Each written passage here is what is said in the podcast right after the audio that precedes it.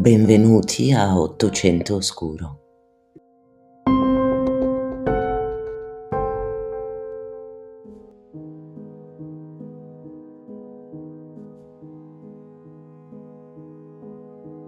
Fine XIX secolo. Troy, New York, è un comune negli Stati Uniti che fa parte della contea di Rensselaer, New York. Strade lastricate, affaccio sul grande fiume Hudson, un'industria in crescita e affari tipici di una piccola ma operosa città.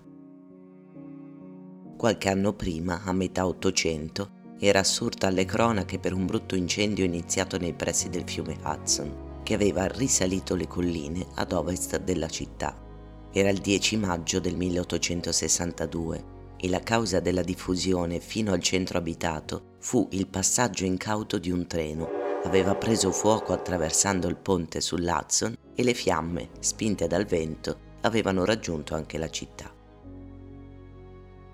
Ma la nostra storia avviene una trentina d'anni dopo, più precisamente a inizio nel 1893, quando in questa tranquilla cittadina nasce la piccola Rita McCabe, una bambina dai riccioli d'oro e dall'aspetto angelico che nel giro di pochi anni sconvolgerà l'intero Stato.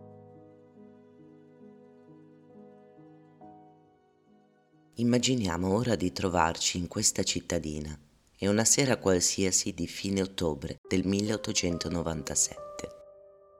Siamo nella residenza di una famiglia di ceto medio, composta da una coppia abbastanza giovane e dai due figli. La prima è proprio Rita, che ora ha quattro anni. Il secondogenito invece è nato da poco e dorme nella culla, mentre la sorellina gioca sul pavimento di casa e mamma e papà sono occupati nelle loro faccende. Lei in cucina, lui in poltrona dando un'ultima occhiata alle notizie in attesa della cena. Il clima è tranquillo. All'improvviso si sente un forte tonfo.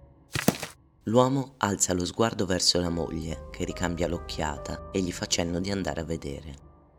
Mentre il signor McCabe si alza svogliatamente dalla poltrona, appoggiando il giornale sulla spalliera, inizia a sentire altri rumori, piuttosto forti, cadenzati e continui. E la vocina acuta di Rita che pronuncia frasi incomprensibili. Accelera il passo e si trova di fronte a una scena agghiacciante. Rita sta saltando a piedi pari sul fratello e ogni tanto si ferma Salta sul pavimento, si china, gli tira pugni sulla testa, poi torna in piedi e ricomincia.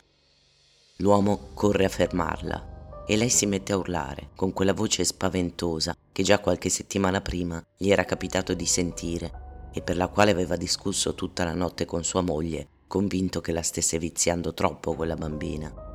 Il suo piccolo figlio sembra un fantoccio inanimato. Lui ancora stringe forte Rita, che si è ammutolita, trema ha lo sguardo fisso, infuocato. È accorsa anche la madre dei bambini, che trascina via Rita mentre il padre corre a chiedere aiuto, sconvolto, col fiato spezzato. Ma non c'è più niente da fare. Il piccolo morirà una settimana dopo. Quando i genitori danno la notizia a Rita, la sua reazione li lascia di ghiaccio. Lei scoppia a ridere, come se avesse appena sentito la battuta più divertente del mondo. I genitori non sanno cosa fare ai tempi non c'era modo di chiedere aiuto, a meno di non trovare una balia a pagamento che loro forse non potevano permettersi. E poi chi mai avrebbe potuto voler prendere servizio da loro, sapendo di dover avere a che fare con una bambina così imprevedibile che aveva iniziato a far paura anche a loro?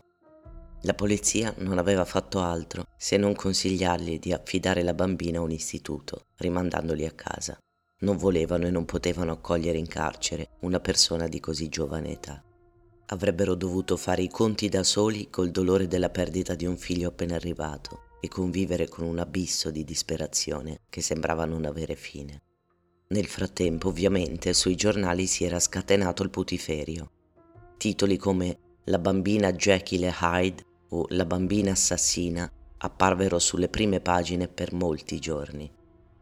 I McCabe abbandonati dalle istituzioni e sotto i riflettori, decisero di provare a affrontare un viaggio per tentare di trovare supporto altrove presso loro parenti. Qualche giorno dopo, armi e bagagli si recarono alla Union Station per prendere il treno che li avrebbe allontanati da casa, dai pensieri, dagli sguardi giudicanti di un'intera città. Tuttavia, di nuovo, avvenne qualcosa di angosciante e inatteso. Era pomeriggio e in stazione c'era un gran via vai di lavoratori e viaggiatori che si spostavano tra le banchine, mentre passavano in continuazione treni dal fischio inconfondibile che allertava gli astanti del loro arrivo. D'un tratto la bimba si staccò dalla presa della madre e corse via, per poi fermarsi di colpo e sedersi con aria di sfida nel bel mezzo dei binari, fissando gli imponenti mostri di ferro che stavano arrivando. Alcune donne che assistettero alla scena si misero a urlare. Una addirittura svenne. Questa bimba, col sorriso sul volto, stava sfidando la morte. Un passeggero che si trovava nelle vicinanze riuscì a trascinarla via e lei diede di matto, proprio come il giorno dell'omicidio del suo fratellino. Perse il controllo, urlò, morse l'uomo, lottò come un animale in gabbia.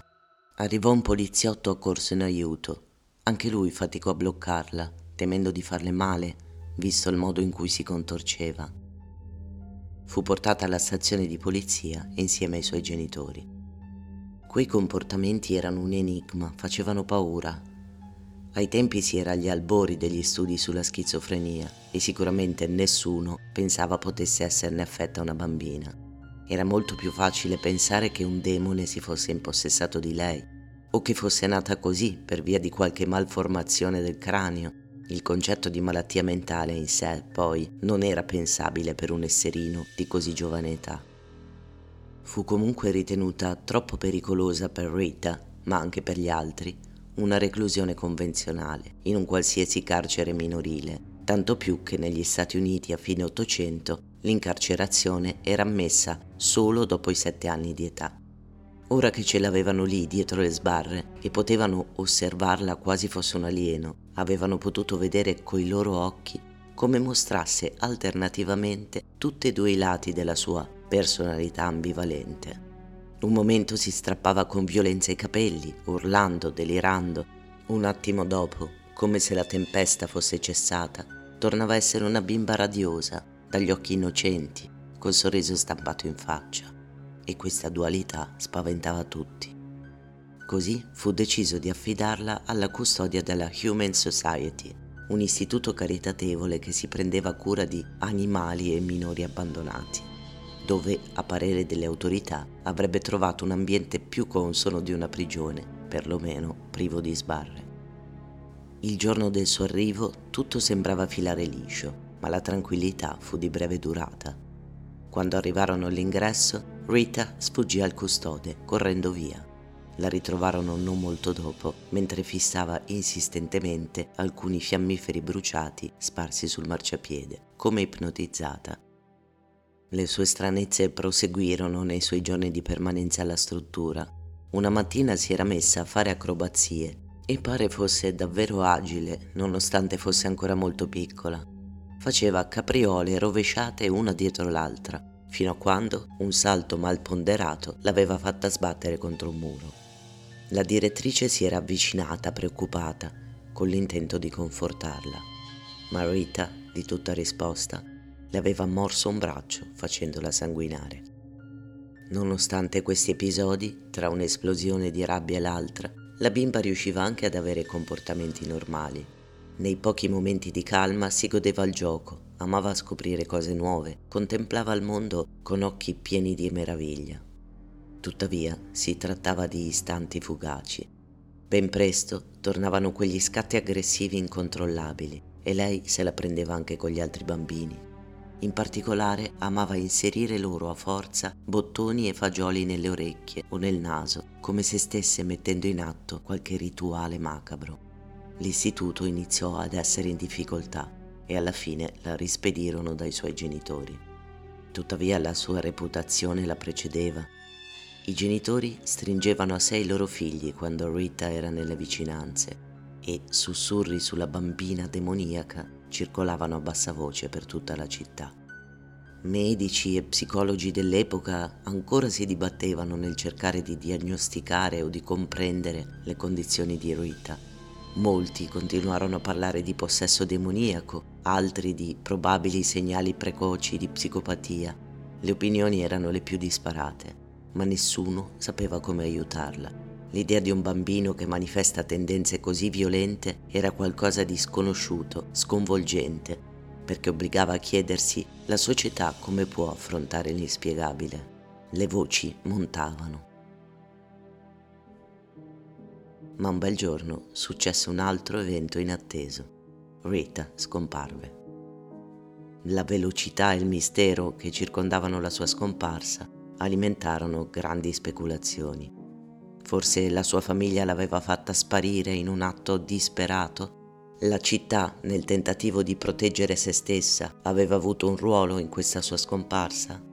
Oppure Rita, in un atto finale di ribellione, era riuscita a scappare e aveva finito per perdersi.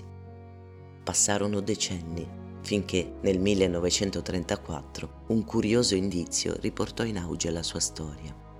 Venne pubblicato un annuncio firmato dall'avvocato dei genitori di Rita. Era un appello in cui veniva chiesto aiuto per ritrovare una qualsiasi traccia della loro figlia, scomparsa anni prima.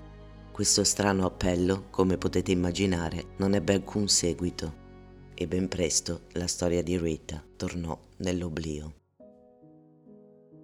Grazie per avermi ascoltato. Ci sentiamo al prossimo episodio.